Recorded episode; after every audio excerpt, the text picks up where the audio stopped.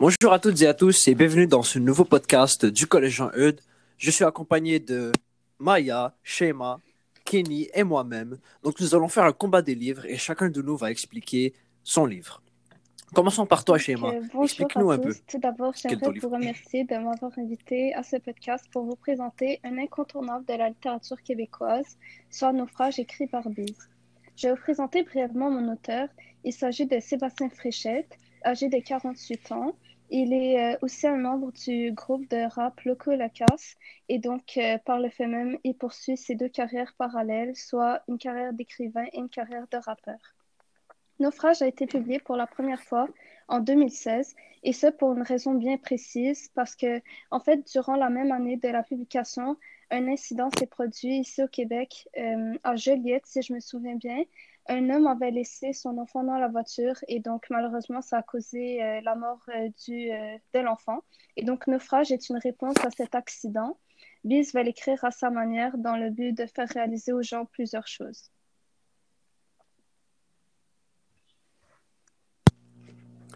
Merci beaucoup, Shema. Quel est ce genre de choses, Ben, par exemple, qui veut faire comprendre au public, au aux gens lecteur de- d'être plus empathique lors d'un événement euh, comme ça, un événement tragique, et de ne pas juger directement la personne sans connaître les circonstances, d'essayer d'être solidaire. Merci beaucoup, cela est une très bonne réponse. Euh, passons à Kenny. Raconte-nous un peu l'histoire de ton livre, Ouais, Kenny. alors euh, bonjour. Aujourd'hui, je vais vous présenter mon livre euh, Replay, écrit par Ken Greenwood en 1988. Alors, euh, d'abord, ce livre est un roman de science-fiction où le personnage principal, Jeff, va mourir d'une crise cardiaque à 43 ans. Et il va ensuite retourner dans le temps lorsqu'il était un adolescent. Et euh, cela va se produire à chaque fois qu'il va mourir à 43 ans. Euh, il y aura une répétition, une répétition encore et encore. Alors, Jeff, il va devenir de plus en plus triste et seul à cause que il n'y a personne qui peut le comprendre. Il n'y a personne comme lui qui, peut, faire des répétitions. Et euh, il va perdre tous ses, accomplissements euh, de ses vies précédentes, comme sa femme Linda et sa fille euh, Gretchen. Alors, euh, il va commencer à boire, faire de la drogue, euh, jusqu'au quatrième répétition environ, où ce va euh, trouver une autre personne comme lui qui peut faire des répétitions. Cette femme s'appelle Pamela et il va tomber amoureux d'elle. Oh, merci Alors, beaucoup, ouais, Kenny. Euh, maintenant, passons à Maya. Raconte-nous un peu ton livre. Euh, donc, moi, le roman que je vais présenter aujourd'hui, c'est Les Chroniques de Jérusalem de Guy Delisle. C'est un roman de type euh, autobiographique. Ça veut dire que l'auteur, ben, il est le personnage principal puisqu'il ra il raconte sa vie. Euh, donc, c'est un roman qui euh, raconte le voyage de Guy Delisle et sa famille à Jérusalem. Ce roman a été publié en 2011 par les éditions Delcourt. Et l'auteur, Guy Delisle, est, connu pour, euh, pour avoir publié d'autres romans autobiographique comme Pyongyang, un roman où est-ce qu'il a été voyagé euh, dans la capitale de la, fameuse, du fameux pays la, de la Corée du Nord. Merci beaucoup, Maya. Cela est beaucoup d'informations. Euh, maintenant, je vais présenter mon livre à moi. Donc, pour ma part, mon livre, c'est La part de l'autre. Et l'auteur est Eric Emmanuel Schmitt. Ce livre a été paru en 2001. Et les personnages, il y a deux personnages principaux, c'est Adolf Hitler et euh, un autre Adolf Hitler. Il y en a un, c'est le vrai. Et l'autre, c'est quelqu'un, c'est un monde alternatif. Donc, euh, c'est lui qui s'est fait accepter à l'école des beaux-arts. Donc, euh, comme vous le savez, peut-être, Hitler s'est fait refuser à l'école des beaux-arts et cette rage l'a mené à, faire ce qu'il a fait. Donc, euh, ce livre raconte un peu l'histoire de qu'est-ce qui serait passé si Hitler était vraiment a été accepté à l'école des beaux-arts en tant qu'artiste et en tant que peintre. Donc, euh, ce livre se passe euh, majoritairement en Allemagne, à Berlin, à Munich, et c'est ça passe d'environ de des années 1908 à 1970. Donc, maintenant que j'ai fini de, vous dire un peu mon livre, on va passer à votre crédibilité en tant que critique littéraire. Donc, euh, maintenant, je vais faire un tour de table et je vais tous vous demander euh, quelle est votre crédibilité en tant que critique littéraire. Commençons par toi, Schéma. Donc, euh, premièrement, je pense que ce qui fait de moi une, un bon critique littéraire, c'est ma passion pour la lecture. Je considère le livre comme mon plus fidèle ami et aussi grâce à ma curiosité parce que j'aime apprendre de nouvelles choses sur plein de sujets. J'aime découvrir davantage et la lecture est un excellent moyen. Merci beaucoup. Euh, Maintenant, passons à Kenny. Que fait, que fait de toi un bon critique littéraire? Alors, je pense que je suis un bon critique littéraire à cause que je suis vraiment passionné pour la lecture et je lis beaucoup d'articles et beaucoup de livres quand euh, j'ai du temps. Et euh, lorsque je, lorsque je lis, je suis vraiment attentif et je suis le type de gars qui va regarder genre, tous les détails lorsque je lis. Alors, je pense que cela me, me, me fait Effectivement, euh, les détails sont très importants dans les livres. Merci Kenny de ton partage. Euh, Maya, que fait de toi un bon critique littéraire? Euh, donc moi, comme Kenny, ben, j'ai toujours beaucoup aimé lire. Et en général, je suis vraiment très difficile à satisfaire en termes de lecture. Donc, euh, si je vous dis que, que j'aime un livre, là, ça, ça en dit beaucoup. Ah, tu dois avoir beaucoup de confiance euh, en, ton, en, ton, en lecteur. Donc, euh, cela en dit beaucoup sur, Mhm. euh, sur toi. Merci beaucoup, Maya. Donc, euh, pour, euh, pour ma part, euh, moi, je lis beaucoup de livres, effectivement. J'en lis, j'en lis beaucoup en une année. Et je peux vous dire que, et je peux vous dire que quand j'en lis un, c'est, très dur. La majorité du temps, quand je lis la quatrième de couverture et qu'elle est mauvaise, ça, ça, ça me fait perdre de l'intérêt. Donc, je, je suis, je suis un peu sévère sur ma lecture des livres, et, et ce qui fait de, de moi un bon critique littéraire. Donc, euh, nous avons fini. Maintenant que, maintenant que vous savez tous qu'on est tous des bons critiques littéraires, nous allons passer euh, au personnage, et je vais passer la parole à Shaima. Merci beaucoup. Alors, euh, je vais vous présenter les personnages présents dans mon œuvre. Tout d'abord, j'aimerais mentionner que ce que j'apprécie le plus des personnages euh, qu'on retrouve dans Naufrage, c'est leur simplicité et leur crédibilité. Aussi, le fait qu'on est dans la tête de Frédéric, donc le personnage principal, tout au long euh, de l'histoire, puisque Naufrage est un roman psychologique. Donc, je vais vous lire une citation pour appuyer le tout. Mille chauves-souris affolées tombent dans ma tête. Le personnage principal, comme je vous l'ai dit précédemment, se nomme Frédéric. C'est un fonctionnaire dans la fonction publique. Il travaillait dans le secteur des analyses et statistiques, mais au tout début du roman, il sera transféré aux archives et ça va être un élément euh, très décevant pour lui. Le deuxième personnage le plus important, c'est sa femme, Marik. Et euh, le troisième personnage, qui est plus ou moins important, euh, moi je dirais qu'il est plus considéré comme un élément déclencheur, c'est Nestor, son fils, parce que ça va être sa mort qui va déclencher euh, les autres événements qui vont se produire dans le roman. Et finalement, tout au long du roman, on va côtoyer les collègues de travail de Frédéric, son avocat, etc. Après vous avoir présenté mes personnages, c'est à ton tour, Maya, de nous présenter les tiens. Je te laisse la parole. Donc, comme j'ai précisé tantôt, ben, le roman Chronique de Jérusalem, ben, c'est un roman de type autobiographique. Donc, le personnage principal, ce sera logiquement l'auteur. Euh, sauf qu'il y a aussi euh, les personnages secondaires, sa famille et sa femme, Nadège, qui est euh, une travailleuse à Médecins sans frontières. Donc, elle travaille dans ce genre d'environnement comme le, dans, dans lequel on se trouve dans le livre. Ben, elle est un peu habituée. Et ses deux jeunes enfants. J'ai une petite question pour toi, Maya. Quel personnage t'es-tu rattaché le plus et pourquoi? Euh, ben, honnêtement, je crois que je me suis beaucoup attachée au personnage principal, soit Guy de Lille, c'est parce que on se retrouve, on est un peu dans la même situation. Euh, je suis jamais allée dans un pays où est-ce que on, on se trouve dans un conflit comme le conflit israélo-palestinien. Donc, je crois que j'aurais eu exactement ou presque les mêmes réactions que lui quand, quand pour la première fois, une des premières fois de sa vie, ben, il voit euh, des dizaines de soldats armés jusqu'aux dents devant lui. Donc, euh, ouais. Merci beaucoup, Maya, pour ce partage. Euh, c'est à ton tour, Kenny. Présente-nous en profondeur tes personnages. Ok, alors merci Shaima. Alors, euh, dans mon roman, il y a deux personnages principaux. Euh, ils sont euh, Jeff et Pamela. Et les autres personnages secondaires sont pas vraiment importants, alors je, ne vais pas vous les présenter aujourd'hui. Alors, euh, Jeff, c'est, un personnage très aimable et bienveillant. Et Pamela, elle est très intelligente et bonne en art. Alors, euh, j'ai vraiment apprécié le personnage principal, le personnage principal, Jeff, puisqu'il euh, représente bien la persévérance. Il m'a permis d'apprendre beaucoup sur moi-même et sur la vie en général. Dans le roman, on voit comment Jeff a évo- évolué avec le temps et comment il a maturé. Et même avec tous ces obstacles, toutes ces pertes, il a quand même resté, euh, réussi à rester lui-même et positif.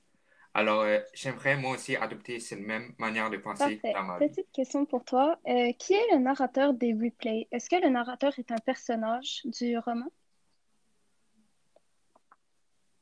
Non, le narrateur, c'est. On ne sait pas ce qu'est le narrateur. C'est un narrateur omniscient qui connaît toutes les pensées de tout le monde qui nous Parfait. décrit Merci ce infiniment. Kenny, pour ces informations. Nous allons conclure la section personnages avec toi, Amine. Fais-nous part des personnages qui animent ton œuvre. Euh, merci beaucoup, Schéma, de, de m'avoir laissé la parole. Euh, il, y a, il y a beaucoup de personnages dans mon livre et euh, il y a deux personnages principaux. C'est euh, Adolf Hitler et Adolf Hitler. Il y en a deux, comme je l'ai précisé tantôt. Euh, il y en a un qui s'est fait accepter à l'école des beaux-arts et l'autre qui s'est fait refuser à l'école des beaux-arts. Il y a Eva Brown, sa femme. Il y a Alphonse et il y a Dr. Freud. Donc, euh, Eva Brown, c'est sa femme. Il y a une grosse histoire d'amour avec elle. Alphonse, c'est son serviteur. Et Dr. Freud, c'est euh, le docteur de euh, Adolf Hitler, artiste, qui, qui a un problème dans la salle de, de, peintre. C'est que dès qu'il voit une femme dénudée qui- qu'il doit peindre, il s'évanouit. Et donc, Dr. Freud va l'aider à travers cette, cette épreuve afin qu'il puisse continuer sa carrière en tant qu'artiste. Donc, euh, c'était c'était à peu près les personnages. euh, voilà. Pendant la lecture, y avait-il un moment où tu ne savais plus quel Adolf Hitler était en jeu? Euh, bien sûr, cela m'est arrivé beaucoup pendant le début du livre. Pendant environ les 20 premières pages, j'arrivais pas trop à comprendre. Dans deux paragraphes, il y avait, il y avait une histoire et après, il y a une coupure tout d'un coup, il, se- téléporte à un autre endroit. Je me disais, qu'est-ce qui vient de se passer? Et euh, dès que j'ai commencé à relire, j'ai compris que après deux paragraphes ou trois, il change de personnage, il commence à parler de l'autre Hitler. Et donc, euh, en fait, ce livre est écrit en parallèle. Donc, à chaque deux, trois paragraphes, il change de Hitler au bon moment. Et ça, fait, ça nous donne envie de continuer à lire euh, ce livre en, laissant le- en coupant là où il y a le plus gros suspense. Très intéressant. Merci beaucoup, Amine, pour ces informations. Euh, je laisse maintenant la parole à Maya pour animer la section des thèmes et valeurs. Oui, merci beaucoup, Shaima. Donc, euh, pour commencer, moi, j'ai présenté un des thèmes principaux de mon livre, euh, qui est le conflit israélo-palestinien. Donc, comme j'ai mentionné au tout début, ben, c'est un le, le personnage principal, il s'en va en voyage à, à Israël. Donc, Israël est connu pour justement être en conflit avec, en Palestine. Et je trouve que c'était une excellente idée de, en, en guillemets, mettre, mettre un focus sur ce thème-là. Parce que je trouve que c'était plus intéressant de mettre euh, de se concentrer sur euh, le conflit israélo-palestinien que de, de se de que de se concentrer sur, un, sur l'aspect voyage, bien sur l'aspect ludique de, du, du, du voyage.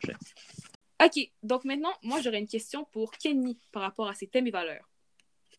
Donc, quelles seraient... Ouais. Est-ce que les valeurs du livre, selon toi, euh, reflètent sur les valeurs de notre société? Euh, ouais, je pense que oui. Euh, D'abord, les, les valeurs principales que j'ai choisies pour euh, Replay sont l'argent, puisque Jeff, il, il fait beaucoup d'investissements dans de grandes compagnies, puisqu'il connaît le futur. Alors, il fait des investissements dans de, de compagnies qui, dans des compagnies qui sont pas encore populaires, mais qui, ici, vont devenir populaires dans le futur, comme euh, PFK, McDonald's. Le deuxième, la, deuxième valeur que j'ai choisie, c'est l'amour puisque cette valeur est très importante pour Jeff et euh, la famille aussi, c'est une valeur très importante pour, pour Jeff. Et au travers du roman, Jeff, il est toujours avec une femme, alors euh, je pense que cette valeur est appropriée. Et la dernière, la dernière valeur que j'ai choisie, c'est la souffrance, puisque Jeff, il va perdre tous ses, ses accomplissements de sa vie précédente, alors euh, cela va lui rendre très malheureux.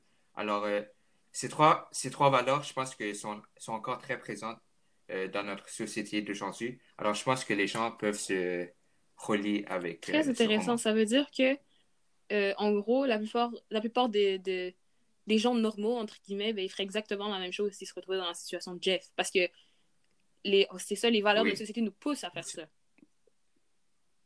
Oh, c'est Ouais. vraiment intéressant. Donc, euh, maintenant, j'aurais une question pour Shaima. Oui. Est-ce que, selon toi, les valeurs présentes dans ton livre se complètent? Ben, merci pour cette question parce que je pense que c'est une question très importante. Après avoir lu mon roman et l'avoir analysé, j'ai trouvé que toutes les valeurs de mon roman, soit euh, la solidarité, le jugement extérieur, la famille, l'amour, le deuil ou même la culpabilité, sont toutes des valeurs interreliées dans le but de recréer la société dans laquelle on vit présentement et donc pour ajouter en fait un peu de crédibilité à l'œuvre. Et par ailleurs, j'ai une petite citation pour vous pour montrer à quel point le jugement externe est une valeur très importante dans mon roman. Donc, pour certains, je suis un tueur d'enfants sanguinaire et sans cœur. Donc, cette citation, c'est Frédéric, le personnage principal, qui, euh, qui le dit. Et donc, ça, ça va être l'image que les gens auront de lui. Euh, et comme je l'ai dit précédemment, sans même connaître les circonstances qui l'ont poussé à faire cet acte qui était intentionnel. Euh, qui n'était pas intentionnel, pardon. Mhm. Très intéressant, Shaima. Hmm. Donc, euh, maintenant, une dernière question pour Amine. Oui. Donc, selon toi, comment certaines valeurs et thèmes de ton roman font réfléchir le lecteur? Euh, je pense qu'une grosse valeur qui fait réfléchir le lecteur, c'est euh, la valeur de la vengeance. Euh, Hitler, il s'est, entre guillemets vengé, il s'est vengé de, l'école des beaux-arts en se faisant refuser. Il s'est fait refuser, donc il s'est vengé sur l'école des beaux-arts. Et c'était une vengeance plutôt extrême. C'est comme ça que je le vois personnellement. Et le lecteur pourrait peut-être se dire, ben, je, je comprends la haine, en- euh, je comprends la haine qu'il a envers cette école puisque ils lui ont enlevé sa passion. Et euh, il pourrait se dire bon, c'est un petit peu trop extrême. Même si je comprends, même si je comprends sa peine, il est allé trop loin. Donc euh, je pense que c'est ça la valeur que le lecteur pourra se dire, Mhm. c'est la valeur de la vengeance. Donc, il va, il va pas être nécessairement, nécessairement sympathiser avec Hitler, mais il va comprendre Sa situation. toute cette colère. Oui, exactement. Oui. Ouais. Très intéressant. Donc, maintenant, je vais passer la parole à Kenny, qui va nous aider à discuter, discuter de l'originalité de nos romans. Ouais. Merci, Maya. Alors, euh, ouais, je vais vous parler de l'originalité de mon roman. Alors, euh, euh, Replay se distingue des autres car le personnage principal n'est pas comme les autres. Il est euh, toujours celui qui est différent des autres euh, au travers du roman. Il euh, se réincarne à chaque fois qu'il meurt et euh, retourne dans le passé à chaque et euh, à chaque répétition, il va euh, rencontrer d'autres expériences et il va se dérouler genre une autre histoire. Alors, euh, ouais. Maintenant, j'ai une, j'ai une question pour Oui, toi. Kenny. Comment ton, ton roman se distingue Euh, je pense autres? que mon roman se distingue des autres euh, avec le style d'écriture de l'auteur et le style de, du livre. Euh, comme je vous l'ai dit euh, là tantôt, euh, Eric Emmanuel Schmitt il a écrit ce livre en parallèle avec deux personnages principaux, aussi importants l'un que l'autre. Et cela est très important tout au long du livre parce que on s'attache à un, on haït l'autre. Et ce- cela nous fait vraiment penser sur, euh, sur l'importance des deux personnages. Et, euh, et voilà. C'est pour ça que je pense que mon roman est très Wow. Je suis d'accord avec toi, Amine. Alors, euh, maintenant, une autre question Oui. pour euh, Shaima. Qu'est-ce qui rend ton livre original? Je pense que ce qui rend mon œuvre originale et différente des autres, c'est sa simplicité et les intentions de l'auteur. Parce que, comme j'ai mentionné précédemment, le roman est inspiré d'un réel événement, ce qui permet au lecteur de vivre l'histoire et de s'y rattacher. Et aussi le fait que les personnages soient simples, que le style d'écriture est simple, tous ces éléments font en sorte que la lecture est facile pour le public et ça, ça leur donne l'envie en fait de continuer à lire. Et permettez-moi de vous lire une citation. J'ai apporté le dragon tison dans un sac. Je laisse tomber le toutou dans le trou. J'ai choisi ces, ces, euh, deux phrases pour vous faire remarquer à quel point euh, c'est très simple et c'est très facile à comprendre. Wow, très intéressant. Alors, euh, maintenant, passons à Maya. Alors, si tu avais un mot pour décrire ton roman, que serait-il? Hmm, moi, je dirais authentique. Authentique parce que euh, c'est une autobiographie, donc no- normalement, il n'y a, pas de- a pas de rembourrage, on met pas de la, sauce, comme on dit. C'est juste une expérience de vie. Euh, puis j'ai trouvé j'ai vraiment aimé ça parce que n'importe quel Québécois lambda pourrait se mettre dans la peau de Guy Delisle parce que la plupart de nous, ben, on n'a jamais été dans un pays comme euh, Israël où est-ce que 24-7, on se trouve dans une situation comme le conflit, conflit isra- israélo-palestinien. Donc, je trouve que il y avait des moments où est-ce qu'on pouvait euh, relate, entre guillemets, on pouvait s'identifier à Guy Delis, comme par exemple quand euh, il était en train de faire une présentation d'une de ses BD, parce que Guy Delis est BDiste hein, et auteur. Et à un moment donné, ben, il y avait une femme qui était toute nue. Et la moitié de la salle, euh, la moitié de la salle a quitté à la présentation. Puis j'ai trouvé ça vraiment drôle. Parce que je crois que on aurait fait la même erreur. On n'aurait pas nécessairement pris en compte le, le, la culture juive et arabe du pays où est-ce que on, on, voit pas des femmes nues tous les jours. Là. Donc, je trouve que j'ai vraiment aimé l'authenticité de mon roman. D'accord. Alors maintenant, je, vous, je, vais vous repasser la parole à Amine qui va, vous, qui, qui va conclure. Merci beaucoup, Kenny. Euh, pour finir euh, ce podcast, euh, nous, nous, allons, je vais faire un tour de table pour expliquer à tout le monde, pas expliquer, je veux dire demander à tout le monde quel est leur argument choc qui va faire changer l'avis du monde à propos de leur livre. Donc, je vais commencer par Shema. Quel est ton argument choc? Ce que je peux dire aux gens qui nous écoutent aujourd'hui, c'est que Naufrage, c'est un roman qu'on lit, mais qu'on vit également. C'est un roman très émotionnel et comme le dit l'auteur, Naufrage est un roman qui fait mal, mais selon moi, c'est un roman qui nous apprend beaucoup de choses. C'est une leçon de vie euh, parce que en tant que société, on juge beaucoup et on juge pour tout et pour rien. Et donc, le roman nous va, va nous faire réaliser à quel point c'est important d'être solidaire, d'être empathique, d'être altruiste. Et euh, pour, dans le fond, dans le but de rendre notre société encore plus meilleure qu'elle est. Waouh, si touchant et si vrai. Mm-hmm. Donc, euh, je vais passer la parole à Kenny maintenant, qui va nous parler euh, de son argument choc.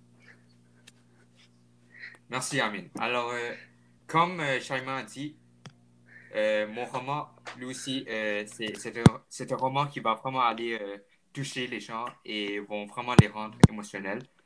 alors, permettez-moi de vous lire une petite citation qui m'a vraiment marqué. Alors, tout ce qu'il avait réalisé venait d'être effacé. Son empire financier, sa maison du comté de Duchesse, mais le plus déchirant de tout, il avait perdu son enfant, chrétienne. Avec son allure, avec son allure de petite bonne femme, ses yeux intelligents et aimants, étaient retournés à un non-être, morte. Dans cette réalité-ci, elle n'avait simplement jamais existé. Alors, euh, je pense que ce roman peut vraiment inspirer les gens et, euh, de leur faire euh, persévérer pour accomplir leurs rêves. Merci. Merci beaucoup, Kenny, de ton partage. À ton tour, Maya, quel est ton argument choc à toi? Donc, je crois que c'est un argument divisé en plusieurs arguments. Donc, déjà, je trouve que on a, on a tous un peu la responsabilité de s'informer sur ce qui se passe autour du monde. Et je trouve que le conflit israélo-palestinien, ben, c'est quelque chose de très complexe qui remonte à des presque à des millénaires, si, si on, veut dire, on peut dire ça. Et je trouve que les, les Chroniques de Jérusalem, ben, c'est une manière assez légère et relaxe de, de s'informer là-dessus. C'est une BD, c'est 320 pages, c'est c'est bien comme lui. Tu, vois, tu vas pas. Tu vas pas te. Je sais pas comment expliquer, là, mais tu vas pas. Te. Ah! C'est dur à mettre en mots, mais tu, peux, tu pourrais lire ça peut-être une vingtaine de pages par jour, puis à la fin de ta lecture, ben, tu seras un peu plus informé sur la situation. Puis je trouve que c'est une excellente manière de, de, de, devenir plus éduqué sur le conflit israélo-palestinien. Oh, donc euh, dirais-tu que c'est une expérience en même temps, une session d'apprentissage? Exactement. Parce que euh, personnellement, ben, je, je m'en connais un peu sur la situation, mais il y a plein de choses que, que je ne savais pas avant que j'ai découvert dans le livre. Ok, je comprends. Donc, euh, merci beaucoup. Oh, et... ah, ah oui, j'aurais rajouté, pardon. Continue. J'aimerais aussi ajouter qu'il y a des moments dans le livre qui, qui sont tellement banalisés, puis je sais pas, je trouve que, je trouve que c'est vraiment beau à lire. Par exemple, quand euh, le fils de, du personnage principal, Guy Delis, ben, il demande Papa, c'est quoi la guerre? Ben, son papa lui répond simplement ben, c'est un morceau de fer dans un morceau de chair. Puis je trouve que c'est un peu la un peu la façon du livre de nous transmettre le ce qu'est le conflit israélo-palestinien de manière simple. Effectivement, euh, c'est très touchant, Maya. Donc, euh, je vais passer à, mon argument choc. Donc, euh, pour moi, l'argument choc de mon livre, c'est la vraisemblance. Donc, comme vous le savez, ce livre tient d'une histoire vraie, mais aussi une histoire fausse. Donc, il y a, deux Adolf Hitler et la première histoire, elle est totalement vraie. Il n'y a rien qui a été créé. Et la deuxième, elle est, elle est fausse, mais elle est très vraisemblable. Et c'est ça qui, qui se démarque des autres livres. Euh, C'est une histoire fausse, mais très, très vraisemblable qui aurait pu arriver si, euh, si Adolphe s'était fait accepter à l'école des beaux-arts. Donc, euh, elle est très réaliste et Eric Emmanuel Schmitt il fait une écriture qui nous fait croire que ça aurait pu vraiment arriver. Et on, peut vraiment, genre, s'imaginer et se dire Waouh, imagine si. Imagine-toi, genre. Et je vais vous dire une citation qui va renforcer, euh, qui va euh, ce, cet argument. Donc, euh, le 21 juin 1970, à 15h29, le premier homme qui marcha sur la Lune était allemand. L'astronaute Kurt Mackart avait sauté de la fusée Siegfried et gambadé entre les cratères. Toutes les télévisions du monde retransmettaient ces images historiques. Elles témoignaient des progrès technologiques qui avaient fait l'humanité au XXe siècle et aussi de la puissance allemande, la nation la plus riche du monde. L'Allemagne a remporté une nouvelle victoire, pacifique celle-là, qui n'enlevait rien aux autres pays. Donc, euh, comme vous pouvez le voir de cette citation, l'Allemagne est devenue un pays, est devenu le pays le plus puissant au monde, le plus riche, mais qui ne fait rien perdre aux autres pays. Et c'est très, c'est très utopique comme vision, mais c'est très réaliste aussi, puisque Hitler aurait pu être une, une des meilleures personnes de ce monde. Donc, euh, merci beaucoup euh, d'avoir écouté ce podcast et on se revoit la semaine prochaine.